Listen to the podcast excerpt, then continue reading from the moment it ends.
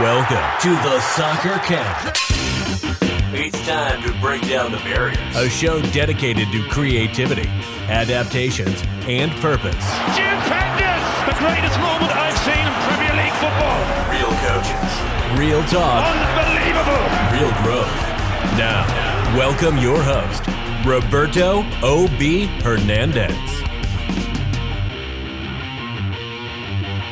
Hey, what's up, everybody? Welcome to another episode of the Soccer CAP. This is episode number three, and just like the first two, we bring you a superstar guest to coach. Again, it's going to be real. It's going to be real growth. You know, nothing's going to be held back, and he's just going to tell you the daily struggles that he has and all the challenges that he's faced in his career and all his accomplishments as well. We've worked together in the past. He's from England, so you're going to recognize the accent. You know, everything he says is going to sound 10 times better. Welcome, Dan Richards. We worked together at CPP. He also has experience with DA. So, Dan, say what's up to everybody.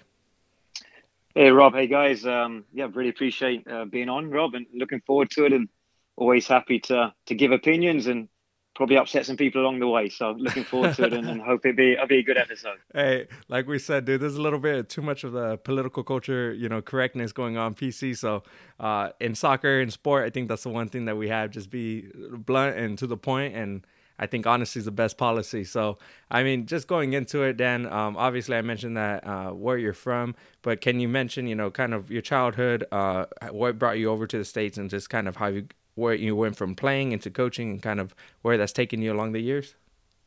Yeah, absolutely. Um, so yeah, originally from from London, uh, actually from from Tottenham in North London. Uh, so Spurs fan. Uh, maybe not the most entertaining soccer we're playing right now. Yeah, tell me about it. But uh, you know, we'll see, we'll see. Um, but yeah, I mean, obviously grew up uh, like most most kids in England, kind of uh, playing the sport, watching the sport. Um, had the normal thing of you know playing with little kind of boys clubs teams, high school, all that stuff. Uh, obviously had dreams of making it pro, but ultimately not good enough, you know, and that's that's unfortunately the reality. Some of us just aren't that good. So uh, still love the sport now, still love to to be involved in it, and obviously that's why I got into coaching. Um, had the uh, the opportunity to to do some kind of like summer work in America while I was studying in England. So kind of like a three month working vacation. Um, coming out here, working camps, kind of got to see what what kind of the American soccer culture was like back then when I first came out. Finished my degree in England. Uh, got a sports degree. Um, came back out for another summer. Thought, great. Kind of uh, keep doing this for a bit longer. Managed to work with some uh, some good people. Got some good networking, good connections, uh, and ultimately uh, it was then a decision of do I want to go back home and get a real job, or do I want to kind of just stay out here and, and live the life in California and, and get to coach in the sun and, and get to have a living working with uh, within the soccer industry. So very fortunate. Um, definitely uh, learning a lot as we go along and, and still learning, but it's been a good journey so far and hopefully it keeps on going. Yeah, what was your kind of first initial reaction when you kind of got here to America, especially back then? Um, I don't want to state your age, but what what year was that when you got here? So my first summer out here was actually 2004. Uh, it was the first summer I worked out here. Uh, first thing was, uh, to be honest, was actually just how welcoming families work. We worked with a company where you actually stayed with families while working a camp in an area, and I actually was lucky enough to go around to like 10 different states, traveling from one week to another doing camps. And and yeah, the the kind of the culture of the American soccer family uh, was just an extremely welcoming one. And working on those camps, everyone you kind of came across, they obviously they heard the accent and they thought that was uh, really impressive and amazing. When you know it's nothing special, but it, it did kind of uh, make you almost like a, a, mini celebrity in some places, especially into small little towns. Um, and yeah, everyone really really welcoming, really enjoyed it. Uh, and then on the soccer sense, it was coming as a, a Brit coming across. You're very much so, you know, what do Americans know about soccer? You know, they're all going to be terrible. Uh, and you got to see a wide range. You did see some of that. You saw some absolutely clueless people and and people who didn't maybe uh, right reasons, but just didn't really know what they were doing. But then also some really uh, really good kind of soccer people, really intelligent people, and and people who love the sport as well. So I think you kind of just like any country, you see you see a lot of uh, different aspects of, of sport through through the eyes of the different families that are involved in it, and say with the, the players as well. So yeah, first impression may have been a little bit jaded, um, but ultimately was uh, I think it, it, was it was a very good one, and, and hence why I stayed out. It. Wow, that, that's pretty cool. I mean, back in 2004, dude, I think I was playing U11 at that time still. Cheers uh, for that. Yeah, make me feel old. Thank you. um, no, but thanks for sharing. I, I, I think, like you said, it, it kind of was, di- uh, you know, two different cultures, right? Especially in the soccer world. Um, I think we've grown tremendously as a nation in the past, you know, since MLS has been around, what, 25 years. Um, and I think, like you said, a lot of coaches have grown and like what I hear a lot about the American coaches is that coaches is that although they may not know everything, there are some that know a lot, right? But although they may not know everything, they're very, very hungry and always wanting to learn, right? And they're eager to make up for the time lost, you know. And we hope that you know soccer does become a mainstream sport and it is a part of the main culture. Um, and that's why I kind of wanted to go back a little bit to your childhood. What do you think the biggest difference is? Um, you know, last week we had um, Firm speak about the difference between Brazilian culture growing up and American culture. So, what do you think the difference is in the youth side? Um, you know, in English culture and American culture. You know, somebody that's you know growing up everyday soccer.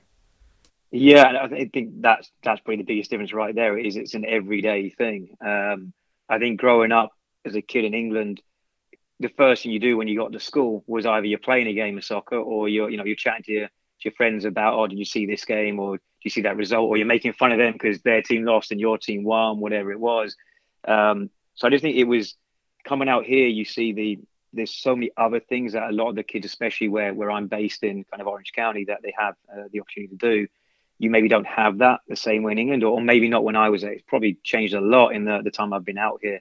Um, and I think that's the same when you look at uh, the sport overall, when you look at fans and, and fan culture. You know, in England, you have your team, you follow your team, you know, you get a lot of stick about it. Just being a Spurs fan, trust me, you get a lot of stick about it, but it is your team and it's, you know, maybe part of where you're from or you have had family who've been supporting it as well all their life.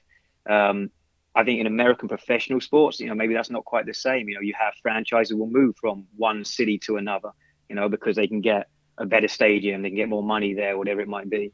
Um, I actually think the in American sport, I think actually the closest thing to sports culture in England uh, that America have is more like the college system because you have that sense of pride of the college because oh, uh, my dad or my mum was an alumni of that school, mm-hmm. my grandparents were alumni, um, and so I'm or even if that particular uh, person doesn't go to that school, they have a family heritage that did, so they still support it. They probably watched all their games growing up. Um, so I think that's that's the closest maybe American kind of sport has. I, I, don't think professional it does the same way. Although I do think you know, English sport is going that way. You're now seeing with so much money in the Premier League and things like that. You're seeing more and more people who maybe follow players than teams the way it used to be. Uh, nothing like that ever before. Uh, there's now people who say, "Well, I support this team, but my second team is whoever because oh, they just signed so and so, and I really like that player." Uh, that would never have happened when I was a kid at school. It's like if they played for Arsenal, you hate that player. Yeah. I don't care how good they are. You just say it. It is what it is. You can respect what they do is like in your own time, but ultimately, no, you don't like that team. You don't like those players. I think now, even like you talk about when uh, big superstars have come to to America, and someone said, "Okay, I'm a, I'm a, you know, I'm an LAFC fan, but I really like Ibrahimovic at Galaxy, something like that." In England, you now do have people say, "Well, you know, I really I support this team, but." You know, I, I also really like uh, this manager. I like Pep being at Man City, so I like that team as well. Or I like Liverpool because of, you know, Salah or whatever it might be. So it's changing, um, and I think that's just part of the the industry and the amount of money that's in the sport now, and also the amount of attention you know players and clubs get with social media and all the marketing that goes with it. Um, but yeah, ultimately, biggest thing for me is just it was an everyday thing, and it was a family thing and a location thing. Um, and then it's also a bit of a territory thing. You know, even with with sport, you have away fans, you know, who travel mm. to games. So you have that almost the animosity and aggression in stadiums, yeah. which I'm I'm not against. I think it's good to have rivalries like that. And yeah. I've been to loads of American sports, whether it be soccer, basketball, football, whatever it is, and great experience, great spectacle. But you don't have that same kind of back and forth with the the supporters of the other team in the same way. Um, it's it's maybe you're seeing it a little bit in you know American soccer culture with with certain parts of the country, and I think LAFC have done a really good job of trying to build up that kind of more chanting and singing stadium. Yeah. I know Seattle have done a good job as well, but uh, but yeah, that that's probably the biggest biggest difference I think and I've seen between growing up in in England and seeing the kids out here.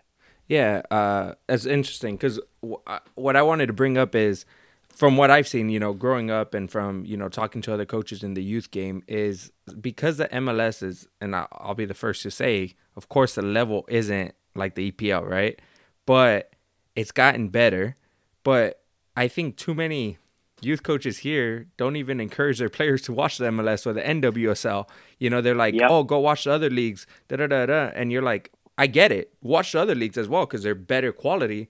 But the passion, the soccer culture isn't going to get created if you don't support, you know, your local team, a team that you can maybe maybe it's two hours away or maybe it's a 20 minute drive that you can actually go and support them. And let's face it, where's our players' best chance? You know, coaching here in the United States, it's the domestic league, right? Whether that's USL, whether that's NISA, NWSL, UP, uh, WPSL, all these leagues is they need the support you know, because if we want opportunities, a platform, you know, kind of how MLS Next was created, if we want these opportunities for the players, well, we got to make sure they're around for them when they turn professional, right? We got to make sure there's revenue. So, do you think 100%. that's kind of an issue that youth coaches nowadays kind of like talk down so much on the domestic league rather than just saying, hey, it's not at the level, but we still have to support it?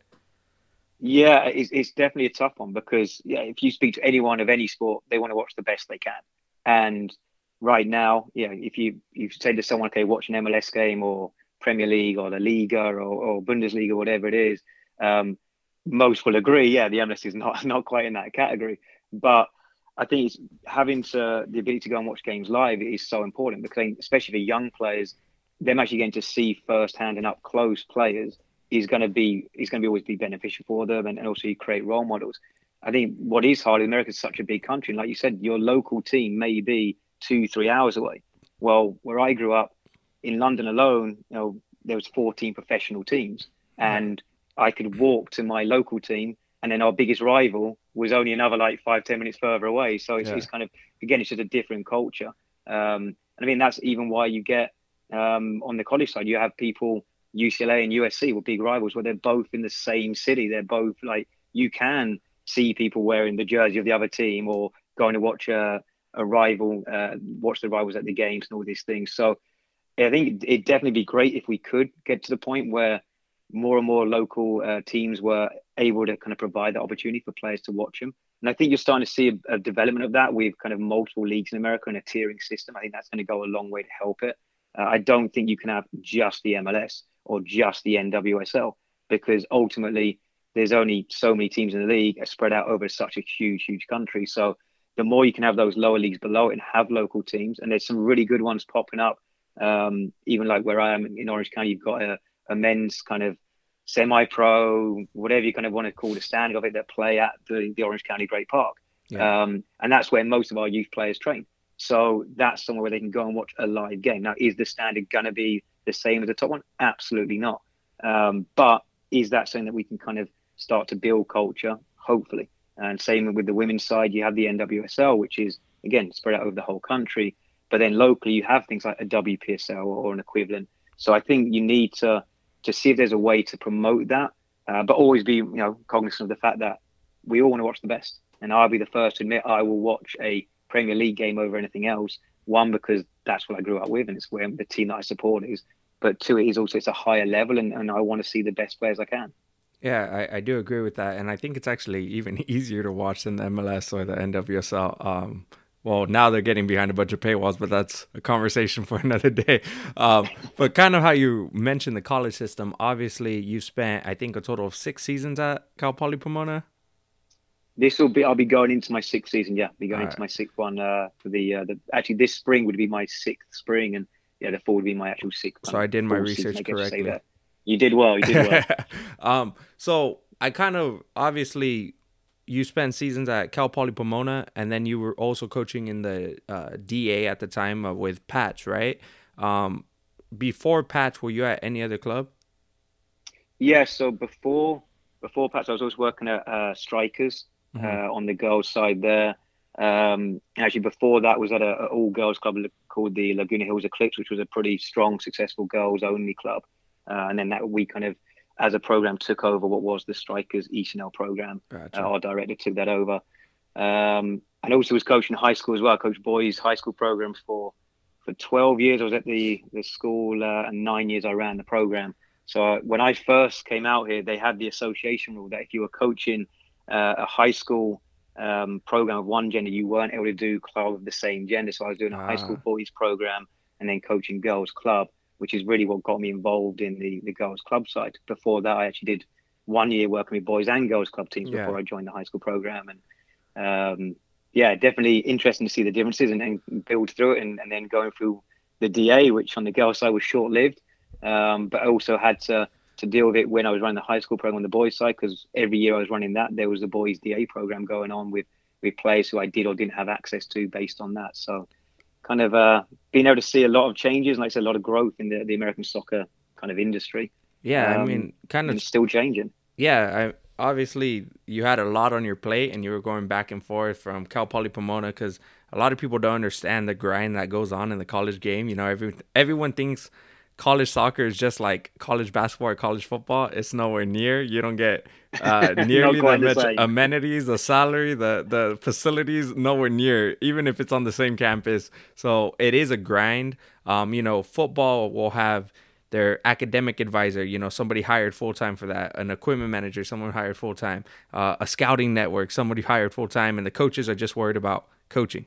No, the lower, well, even some D ones, nice that, yeah, right? Nice even some Division ones have to do that, and I'm sure uh, Dan can tell you about the struggles. You know, tell them about the day to day at the college level. You know, get go behind the curtains and tell them exactly what you know isn't the glamorous world, and then kind of explain to us how you were able to balance kind of you know work and life you know because uh, obviously that's a great aspect to be able to balance and you don't want to be overworked and you don't want to be just too social you know no work. Um so you know pull back the curtain about the college game and then how are you able to balance all the different you know organizations? Yeah i mean it's i mean first i there are a lot of struggles but you know obviously for, i'm very lucky that the the head coach i work for at pomona is excellent and he's very understanding as well. So that helps. I think one of the biggest things of any program you work at, the people you work with better be there uh, for your best interest as well as the uh, the players' best interest and, and the organization's best interest. So I'm fortunate on that end. Uh, and there's a lot of good staff at Pomona uh, on the administration side as well. But it is a lot because, like I said, we don't maybe have the same resources as a, a D1 basketball or D1 football program. Um, and it's going to be you know whether you are part of your role is you know part of the, student success academically yes there is a student advisor for the the whole athletics department but i think we have to spend a lot of time helping those students as a coach in a in a program. All the individual sports have their assistant coaches head coaches work with those players on the academic side. Uh, when it comes to the scouting like you said you know there's going to be you're doing looking at film of, of all the games. You're looking at film of potential student athletes you may want to bring in. You're looking at you know schedules about upcoming events. And on club soccer world there's so many showcases all over the place. You're trying to think okay can i watch these players play you're then talking about when you may be driving the van because you've got a game to get to and you're one of the drivers and you know you're uh, that's part of your role um, whether it be one of the assistants is you know having to make sure about the hotel or checking on the which uniforms people are going to be wearing what color they're going to have mm-hmm. what color the goalkeeper going to have little things like that um, there's just so many pieces to it that is spread out over not a huge amount of staff. You know, with, on the women's side at, at Pomona, we there was three coaches. You had the head coach uh, and two assistants.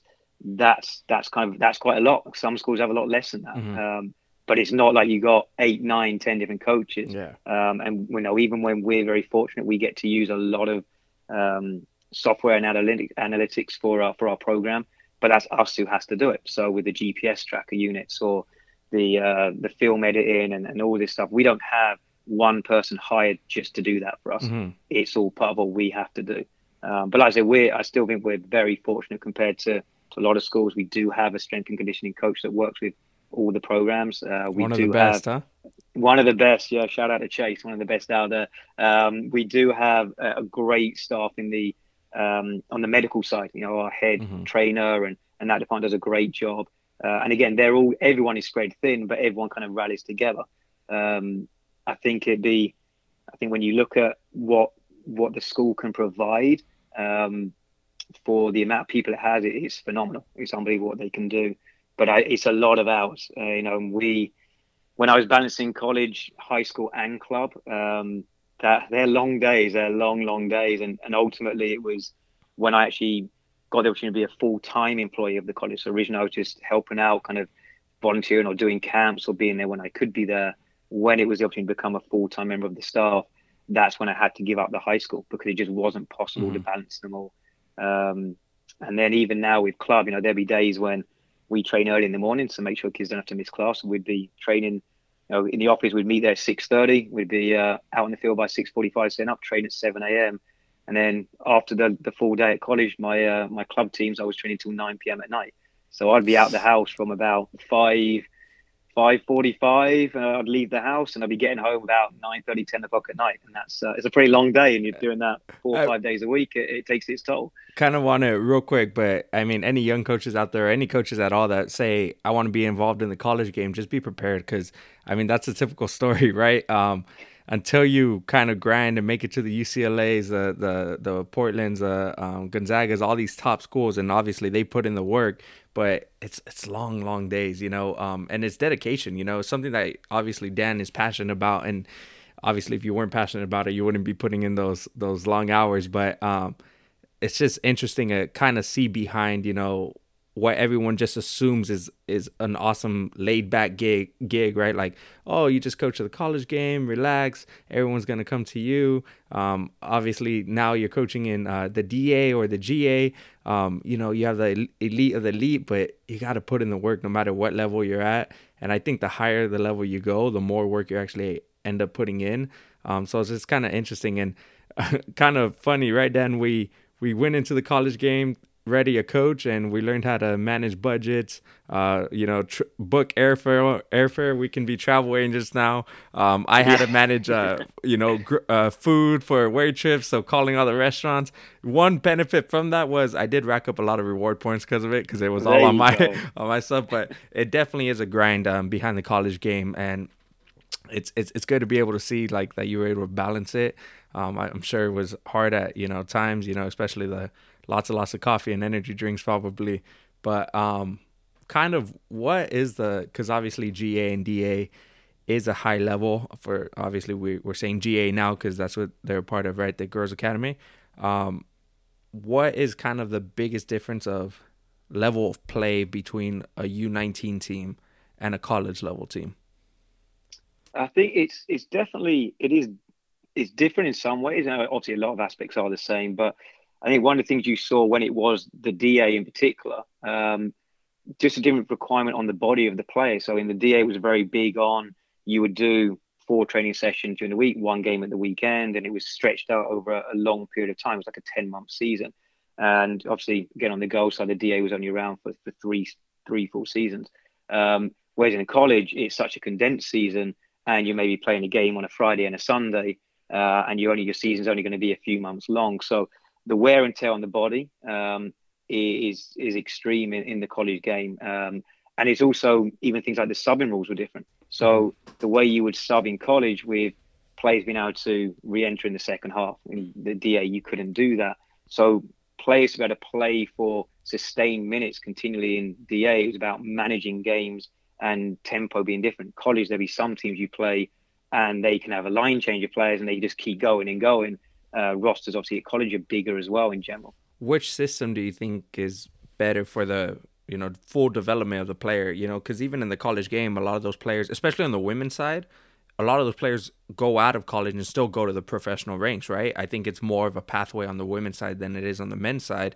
Um, there's a lot of factors that go into it, but which system do you think is better? Kind of like that free line change or more of the you know limited subs? I think if you're talking about for to develop for a professional game, as players get older, and, and again, this isn't talking about U10s or U9s or anything like that, but older players uh, from like U16 up. I think if you're talking about developing players to understand a game and manage a game, obviously having it more like the subbing in a professional game would make more sense. So the DA, that was its kind of mission. It was aim was to increase the level of professional play or national team play. And so in those in those games, the subbing rules are more restrictive. Um, now, I think you can learn things in the college game from their subbing rules in the sense of, well, you're going to have to, when you are on it, it's 100 miles an and you're getting banged around and it's kind of, you have to deal with that tempo. Um, And you know, and again, not every school is the same. There'll be some that have a different style. Uh, maybe is more successful than another. And I think again, women's and men's game maybe is different from school to school, area to area. I think you look at parts of the country, even if it's a D1 school in Texas and a D1 school in California or a D1 school in you know Oklahoma. There's different styles of play still for that particular conference that they play in. Um, so I, don't think any one way is the best way, but I think if you just look in a logical sense, if your aim is to play pro, then as you get to learn more how to manage a game like a pro player, the some rules that are more linked to that would be probably more more successful. What about on a um, coach's perspective? You know, if your aim is to make it to the professional ranks, make it to the first team, what system would you recommend for them to be in? I guess to grow more um, as a professional coach, trying to make it to the professional ranks.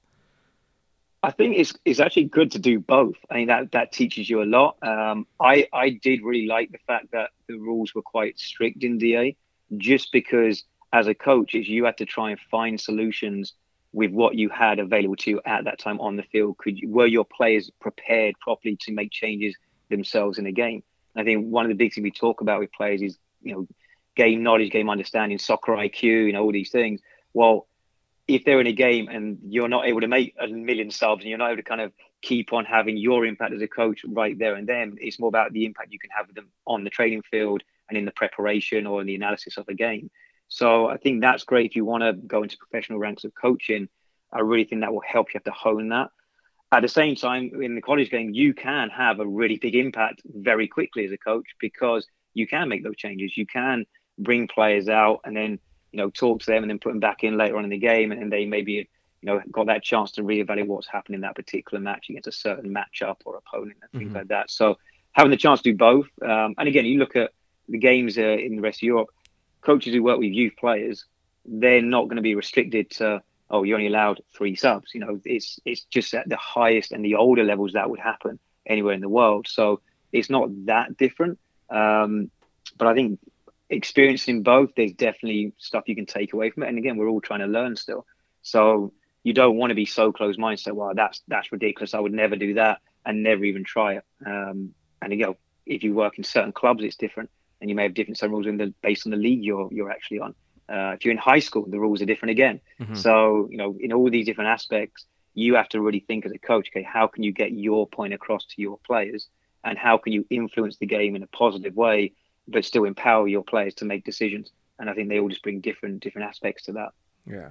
Um, one like big point that I kind of want to ask you is obviously at Pats you have the role of a head coach, and at the high school you were a head coach, and at Cal Poly Pomona you're an assistant coach and I, I've I've done both as well, and I'm pretty sure a lot of coaches kind of struggle, I guess, um, you know, kind of sw- flipping the switch and going to an assistant role because obviously it's a little bit more reserved. You're, you know, there's one voice at practice, one voice during the games. So, what's kind of the biggest difference, and what tips and advice can you give to coaches that are kind of struggling as an being an assistant coach and kind of being more um, quiet, I guess, rather than you know when they're a head coach? Yeah, I think the first thing is is outline from the start what is your role as the assistant, or, or if you are the head coach, what do you want your assistants to do? Um, we we very much do it where we do want one voice, so we don't want to be all the coaches up on the sideline screaming and shouting. There's different you know misinformation or contradictory information. So we have a very clear thing of at the start we made a decision as a staff that okay the head coach is the main voice and that's what we want to use. So if there's anything we want to discuss as staff, we can disagree, we can argue, whatever it might be. But ultimately, there is the final decision and the final voice comes from that head coach. So it's very clear for the players. Um, and it, sometimes, you know, it's going to be where you may have an opinion and I may think, no, I, I don't agree. But ultimately, I don't have the final say. And you should never be an assistant who's going to contradict or, or disagree with the head coach in front of the players. Um, I think that's about checking your ego and and making sure you know you're recognizing why am I here, what am I trying to do, and and what are we trying to do as a whole staff. Just like when with my high school program, when I was the head coach of that program, and I had staff who worked underneath me, and, and I was lucky enough at the high school I had, I actually had multiple staff working for me. It wasn't like just one assistant. It was like we had a goalkeeper coach, an assistant coach, and you had your JV coach and another assistant coach. It was like we had actually quite a good staff. Yeah. Um, and it's about same thing. Outline those those roles and have a clear vision of what we want. and still give everyone the input. Be willing to to kind of put your ego to the side, and even if I'm the head coach, I'm still going to take input from someone else that I respect or that I've hired. Um, but then they also also recognize it's you know it's the final decision will be mine. Um, but they've got to trust that I will I value their their um, their their kind of information they're going to give me and the input they have. So I think as long as there's clear roles, it can be it can be done. But I do think there's always got to be that point where you you know you're willing to you know give your point of view and feel comfortable and know you're allowed to give your point of view, but then also recognize that there's a time and a place for it, uh, and you'll make sure that everyone's on the same page through, throughout the stuff. Mm-hmm. And when you're as a head coach, when you're building your staff, what exactly are you looking for? Are you looking for like-minded coaches? For example, if you're playing, you know, a college game, you play the long ball, you play uh, positional play. Are you looking for coaches that are kind of of that same mindset, or are you looking for coaches that maybe uh, a part of your game is, uh, or a weakness of your game maybe um, coaching, you know, the defending unit. Um, so are you looking for a coach that can come in and kind of help with that, you know, your weaknesses? Or are you looking for more like-minded coaches? I think you, you want to have coaches that are going to make the program better, which means they're probably going to have to have a different strength to you. You know, it's, it's like a it's like a team. If if all your players were the exact same player, uh, you're probably maybe going to be really good in some aspects, but weaker in others. And I think it's the same with staff. So, you know, we had coaches from maybe slightly different backgrounds, but they would see that maybe certain things, or maybe they were a bit more of a specialist in one area. But ultimately, the overview of the program and the philosophy of the, the program had to align. So I don't think you could say we're going to have this coach really believes in, you know, teaching by um, uh, by kind of giving the players opportunities to learn through their play. And this one over here is I know everything I do is I'm going to tell them everything on a joystick. I think if, if they're too far apart with their views and it doesn't align with each other, then it wouldn't work. But at the same time, I don't just want a coach who's a yes man who's or you know just going to be there and say, yeah, whatever you say is great. That's 100% brilliant. My whatever I came up must be amazing because everyone always agrees with me. That's not going to push you to be better either. So I think it's that balance of finding what people are good at, um, making sure you use their strengths uh, and make sure that helps you develop your program, but also make sure that the people you hire have a similar common value or or common philosophy that you can work together with and and keep pushing forward. Uh, I definitely don't think having just everyone be the exact same is going to work, and that's also with personality. I don't think you can have if everyone's always the bad guy, probably not going to go well with your team. But at the same time, everyone's oh the world's amazing, it's all rainbows and butterflies, and and never is going to have uh, is getting get have a go or get on top of someone. That doesn't work either. So you need that balance between between stuff. And I think it's important, like for a head coach to be able to really evaluate their their coaching tools, right, and understand. It's kind of putting the ego aside and saying, all right, what am I weak at? And I have to kind of open up and trust the staff. And which is why I always argue that, you know, a lot of people always say, oh, um, all it is is networking, right? It'll get you the job. And we we speak about this a lot is who you know gets you the job. What you know keeps you there. It's just an unfortunate thing. I mean, it's the way it is, but it's because there's so much, especially in soccer, so many coaches that are willing to, you know, climb over, you know, or push some throw somebody under the bus to get to the next level. So coaches are very, very worried about who they bring in on their staff, right? They want to be make yep. sure that they have an assistant coach where, and we've all dealt with it as assistant coach. A player will come up and talk to us and say, I just don't like the head coach. He does this and this and this. I like you. You should be the head coach. And we have to be very, very, you know, careful of what we say because we're there to support the head coach's vision, right? And so it can be easy to go, oh yeah, yeah, go talk to the AD, you know. Um, and but you want to make sure you have an assistant coach that is trustworthy that says, hey, I know you don't understand what he's doing, but you know, X, Y, and Z, this is why he's doing it. I, I also agree with, you know, the plan of why the head coach is doing this. And um, let's talk about it some more and, you know, help you understand, right? So I think having that kind of trustworthy um, network is is the reason why, you know, you typically see people get hired, you know, that they've worked together in the past. So again, kind of hitting on the topic of networking, it is crucial.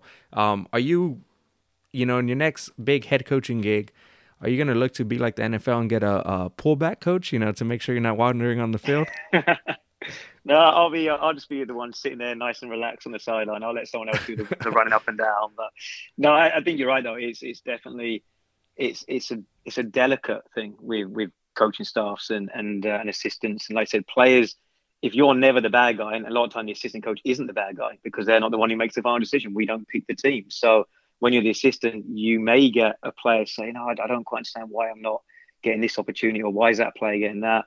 But again, if you're the doing what's best for the program and you've had that good relationship with the head coach, um, you're going to back them um, and always back them publicly. And then if there's something you just with, you're going to talk that in private and discuss it and and find a, a way to you know to come to you know the best solution for the team. But even when I think I think if you hire good people, then you know they're going to work hard for you. And I think if you're the assistant, if you're being hired by a good person, you're going to work hard for them. And, and I said it's I've been very fortunate. The when I was running the high school program, the, the people I had work for me um, were great. I trusted them, and they were people I I knew that if push came to shove, they they'd back me, and they'd tell me they were never like there trying to you know, take my job or trying to step over me or trying to you know, play uh, the players or parents against me, and and that's why I was there for so long with the same staff. I was fortunate to have um, staff stay with me, uh, and at the same time, now as the assistant uh, at Pomona, it's I trust the head coach has got the best interest for the players and, and for me as a, as a coach and wants to help me get better. So I know that they're there on my side and I'm going to make sure I do everything for them as well to make sure they, they have the success they want. So that mutual respect and, and hiring the right people, um, I think is ultimately what makes it a successful program. Yeah, taking a page out of the All Blacks, you know, for those of you guys that don't know, the All Blacks is the most successful sports team, you know, of all sports, right? They're the New Zealand rugby team. Um, good people make better All Blacks, right? So good people are gonna make your better uh, your program better. Um, and I kind of want to reiterate, of course, networking is important, but I also think, of course, as head coaches, take a chance on you know a coach that may not have the experience you know on paper.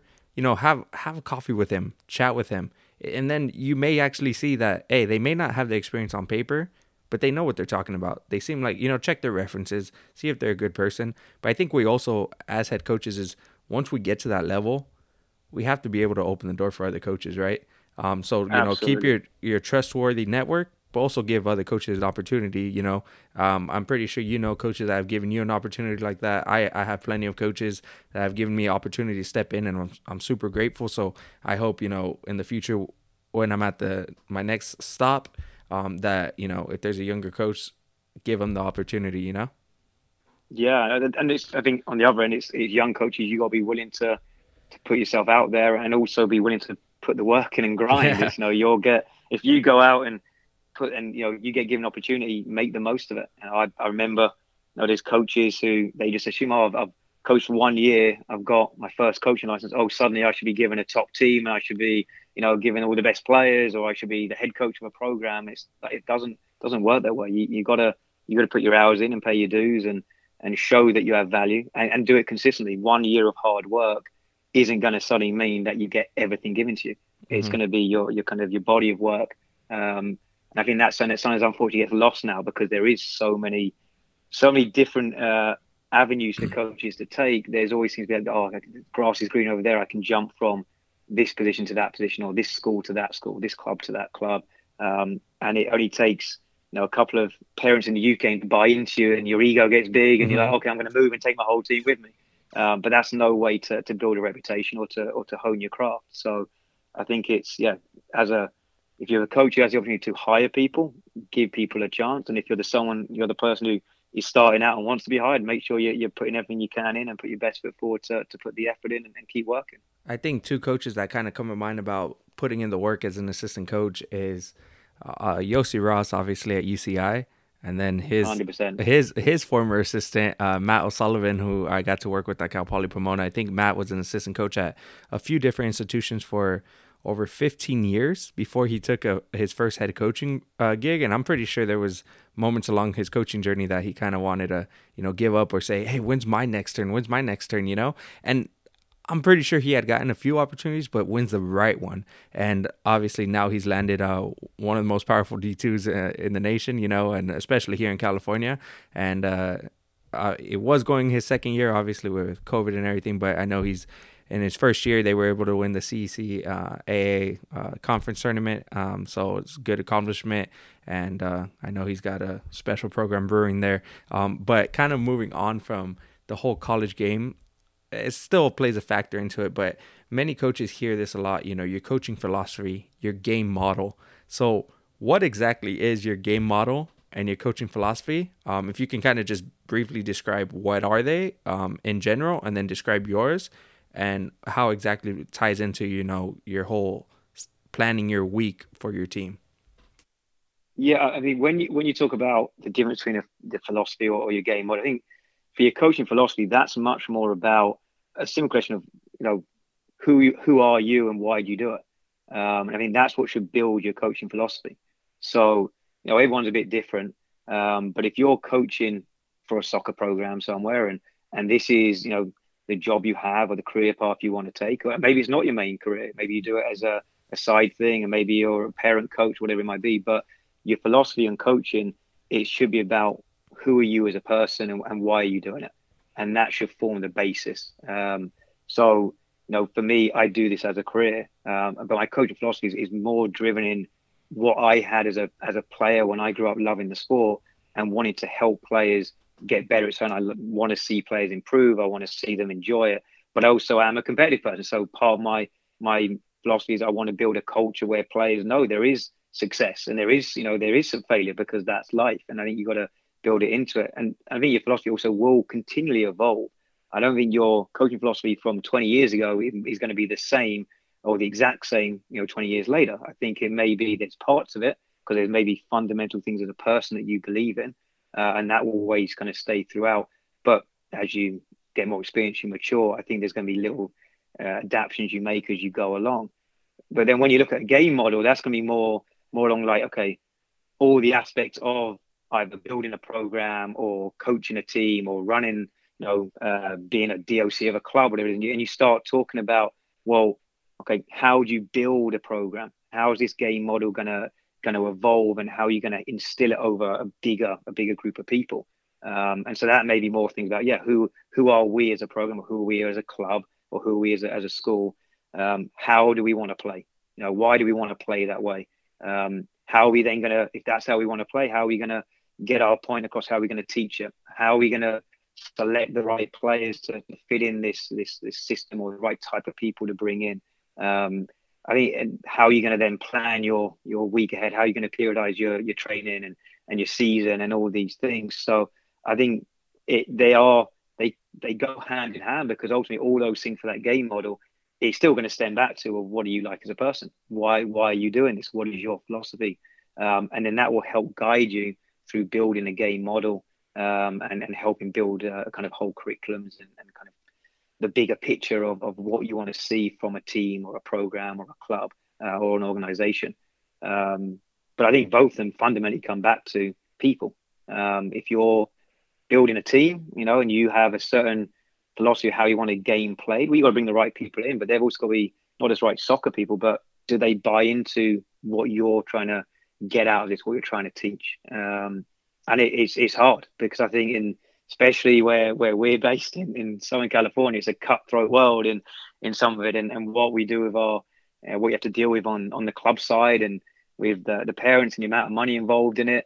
Um, there's going to be times where you may not agree with something, and that may cost you in a result sense or with players or recruiting or something like that. But again, if you as a as a person feel like that's not what I want to be or what I want to do, then you know that that's on you to make that choice. Um, and for me, ultimate, um, in the end, the, the number one thing is when something happens. At the end of the day, you're going to be able to go to sleep at, at night, and you're going to be happy with what you've done. And as long as you can, then then that's good for you. And there may be things that another coach does that I don't agree with, but they don't have a problem with it. That's fine. That's their their kind of uh, philosophy or their concepts, their ideas. And there may be things that I've done, and other people are like, well, no, I wouldn't have done that. I don't feel comfortable doing that, and that's fine as well. I think as long as you can be true to yourself, uh, that's how you're going to build a successful culture and, and philosophy for your own coaching style. Um, but when it comes to the game model, a little bit more science behind that. I guess it's not. It's, it's more about the uh, the different aspects of the game and how you're going to build through that. So, the, to kind of wrap it up, the game models is more like the system, you know, the tactics kind of behind it, what what you want to do in um, certain phases, the four moments of the game, right? and the coaching philosophy is more like how are we going to manage the person behind the player, right? Um, just kind of is that basically what you were kind of getting to? Yeah, kind of. I think uh, for me, the game model is more than just that. Um, I think the game model is is all the aspects of it because it, it, could be the recruiting process. It could be the you know people love to use things like holistic approach now, and there's all these buzzwords that go on. It's like it's great. I mean, ultimately, it's when I'm doing a the philosophy is more about yeah the the person and you as a person. I think that's that's the philosophy. Is your own coaching philosophy, your identity as a person, and and how you want to come across, how you want to be seen. The game model, I, I would say, is a lot more. It's all the other aspects, but all those other aspects are impacted by your philosophy and by you mm-hmm. as a person. Um, now, when you do your game model, though, it may be a collaborative approach as well. So it may be as a club. So let's say you're a DOC at a club and you're going to talk, okay, well, we want to play a certain style of soccer. We want all our teams to develop this style. And whether they're from U8 to U19, it's going to be, we want to build and everything's like a, a stepping stone to the next level and we want to move up through it.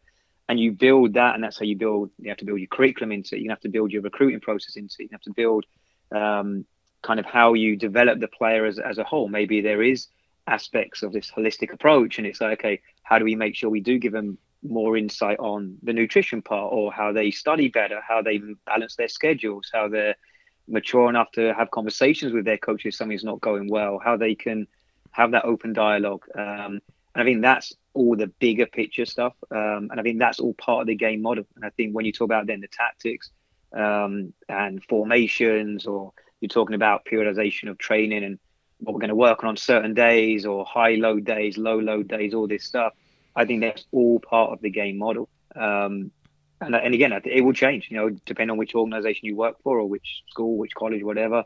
There may be different philosophies and different game styles uh, and different teaching styles they want to use. And again, does it align with what you believe as an individual? If it does, great, it could be a good fit.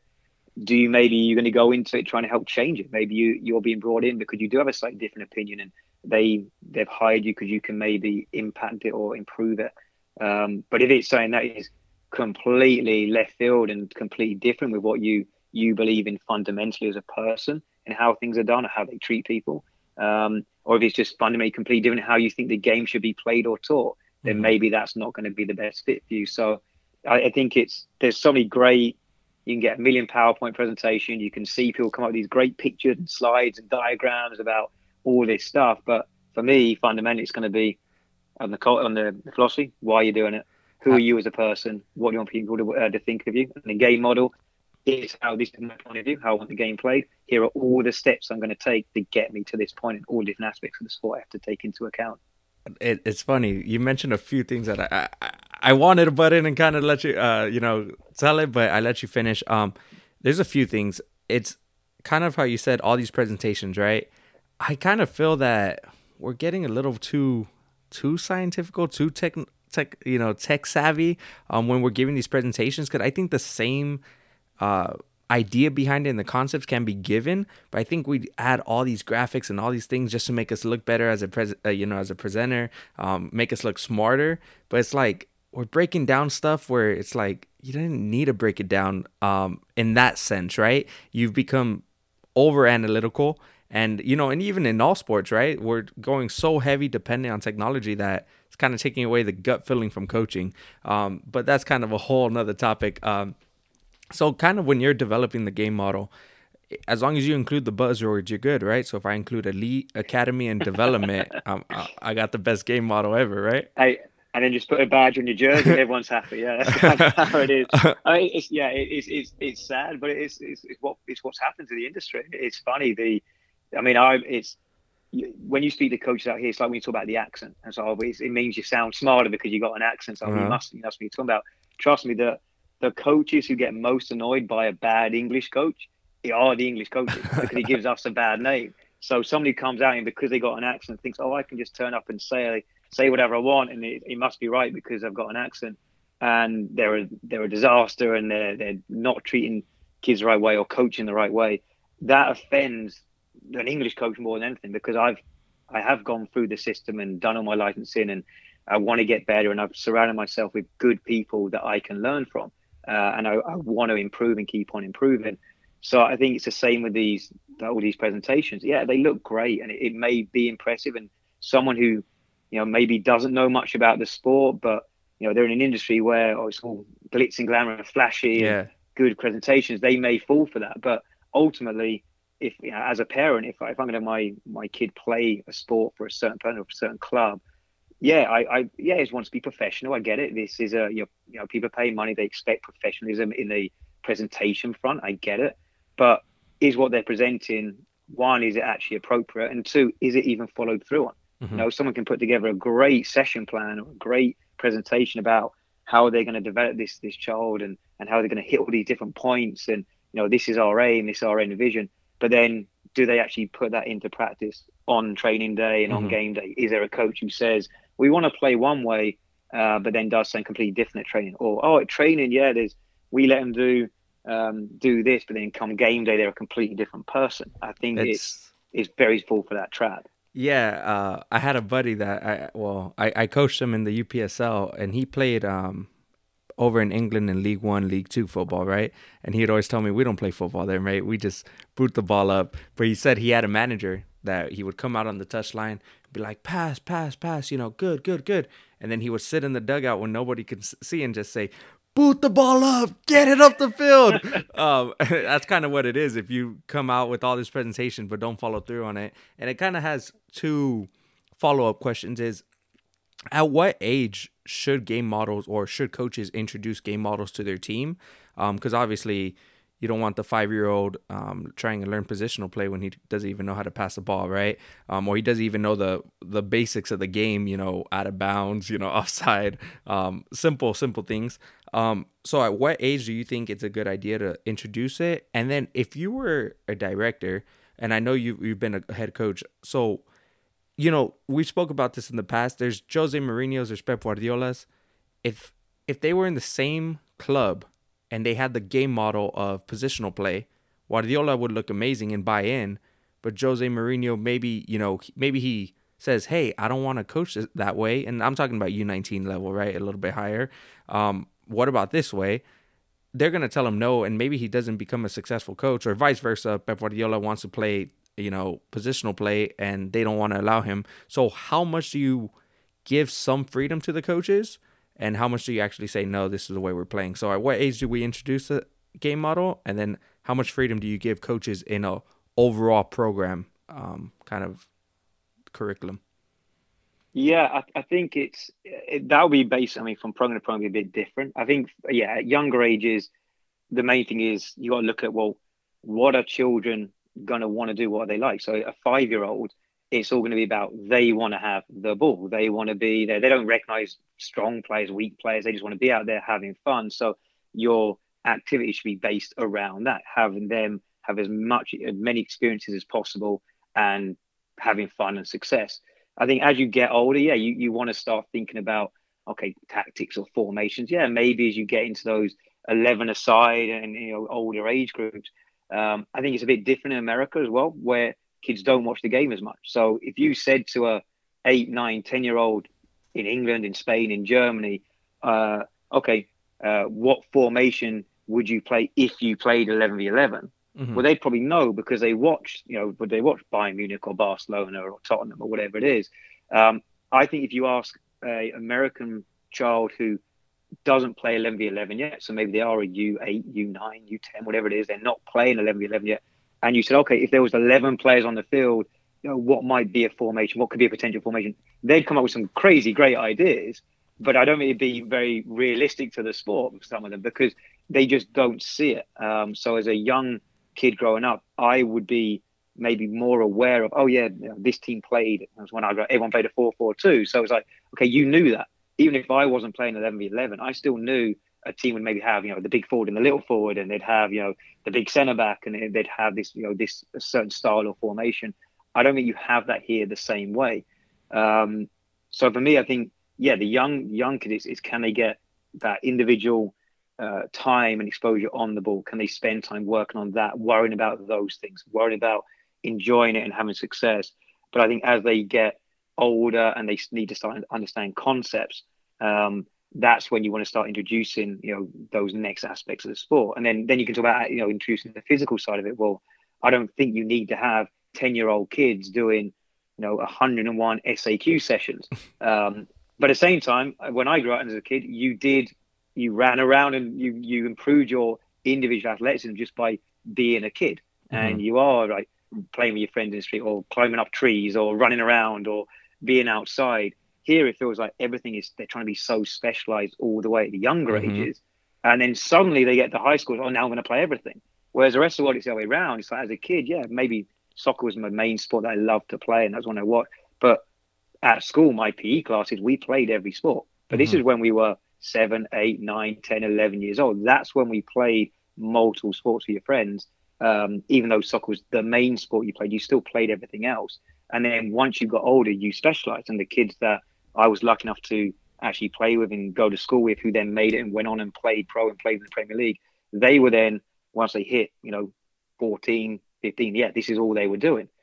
Here, it, seems a very weird backward system because in America, I speak to parents like, yeah, I've got my kid doing uh, the team training sessions, and they got a private trainer, and then he got a speed coach, and they're going to focus just on this from U8 to U, you know, to U14. But then suddenly they get to high school. Now, well, now they want to play three different sports at the same time because, well, you know, they want to try it out. Well, why didn't they try this out when they were younger? Why didn't they have fun playing these different sports with their friends at a young age? and then specialize once they get a bit older. Um, and you to be a well-rounded athlete, you can't just do one thing.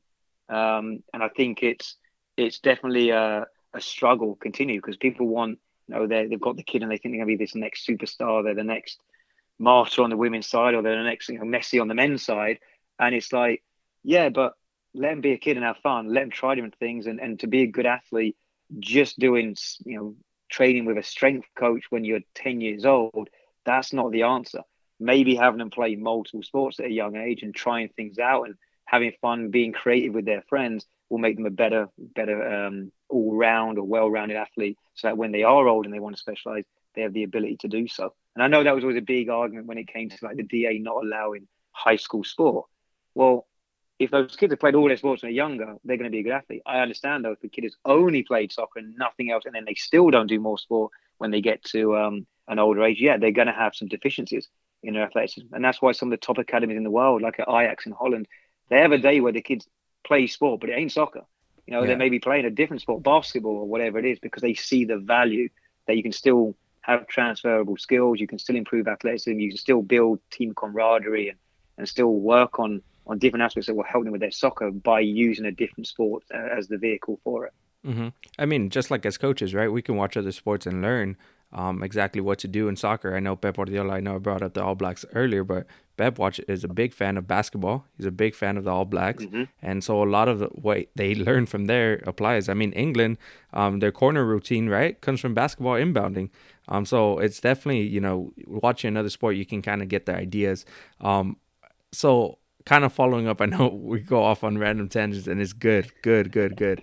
Um, we've been talking for a while, so following up again as a club DOC, how much would you force a coach into a specific game model? Uh, for me, I would, I'd want the coach to be true to himself and creative. But if I brought them into the club, there would be certain things that would align with my thoughts. So I, I think it's if you've got the right staff, um, when you've had your staff meetings and discussions and, and through the hiring process, they're going to have certain philosophies that align with you anyway. Mm-hmm. Um, but I wouldn't. I, I don't believe in saying every team must play the same formation. I think teams are different, um, and I think you can have a style of play that can be similar, even if the formation is different. You know, you can be a possession-based team playing 4-3. You could be a direct team playing 4-3. You could be a possession-based team playing a 3-5-2. You could be direct playing 3-5-2. So I think there's going to be this, the style of play is much more important to me than the formation played. I think the formation is just in any given game, personnel you have, areas of the field you want to exploit, matchups you want to exploit. That's where the formation comes into. it. The style of play is more, or something that I would want, I'd hope that would be instilled in the club. Um, so if you want to be a high pressing team, yes, I think if you if you want all your teams to, to have that mindset philosophy, I think that that can work. Um, and I think if you want to be a team that is is you know defense first, whatever that whatever you want to do, I think yeah, the style can be can be throughout a program. But I don't think I would ever say you must play this formation or you must have this type of player in this formation at all times. I think you'll be more flexible in that because that's how you're going to evolve and, and that's how coaches are going to find themselves and they can help develop their own their own styles or their own uh, way of playing. And I think that can then actually make a program better and stronger because there's more more philosophies and ideas being brought together. Yeah, there's no one way to play the beautiful game, right? I think that's what makes it great. Hey, if there was only one way, then everyone would play. It'd be very boring. So right, it's always uh, it's, it's a it's a battle. It's you know it's a, it's a, a chess match, and you got to find uh, what works for you and what works for the players you have, and and ultimately it's what you want to work on. Have you got your point across? You know, it's one thing me saying I want to play this way, and but if I can't get my point across to the players and they don't understand what I want, then then I've failed as a coach. Mm-hmm. Um, if I want to play a way that someone else doesn't agree with, but hey, my players do it perfectly every time, and that's why they're successful, then at least I know that the way I've teached it and the way I've, I've, I've kind of got my my view to the players, they've bought into it and they understand it. And ultimately, mm-hmm. as an educator, our aim is, can you get your information, your knowledge, on you know instilled in the people that you're meant to be teaching? Um, but I don't mean, yeah, I think people now they want to have this this wonderful idea of everyone must play this certain way and, and all that. And I just think you've you've got to be be honest and real and think about that. There's not only one way to do it, mm-hmm. and that's okay. There's nothing wrong with that. I think you summed it up perfectly when you said we're educator. I think a lot of times people forget that coaches were just we're like teachers. You know, just our subject happens to be soccer, not history or another subject, right?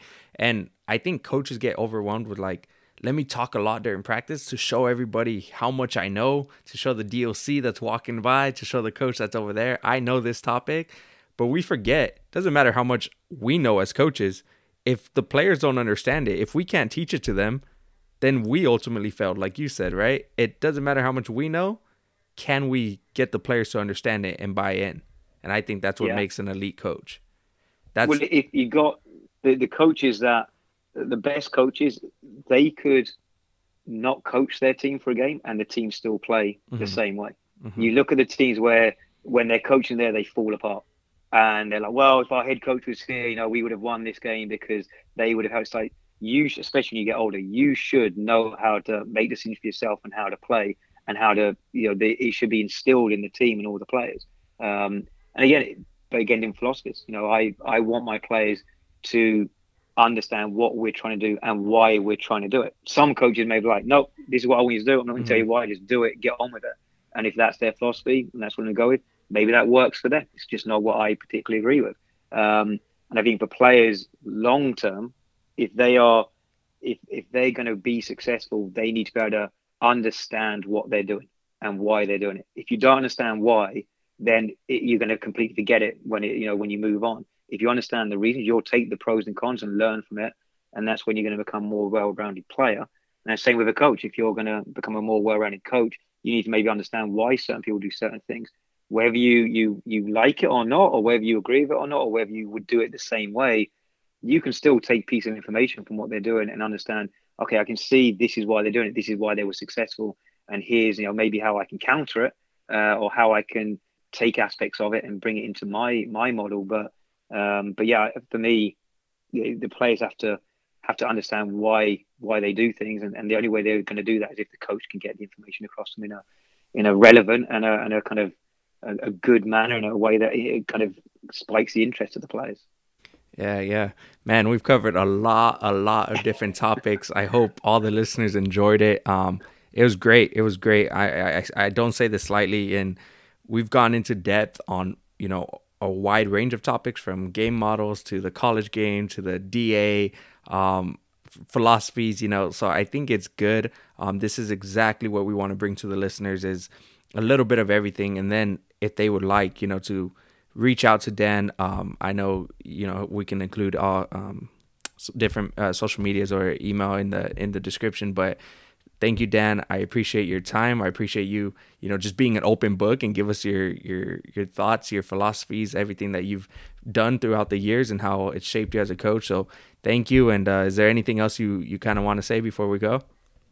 No just you know thanks Sotti for having me. And yeah any uh any other times, I'm always always uh, happy to give opinions and and having a talk. So no, uh, it's been great, and uh, like I said, just thank you, thank you so much for having me on, and uh, looking forward to hearing uh, more and more of your of this uh, these podcasts as you, as you made. I think they've been great, and I've really really enjoyed them.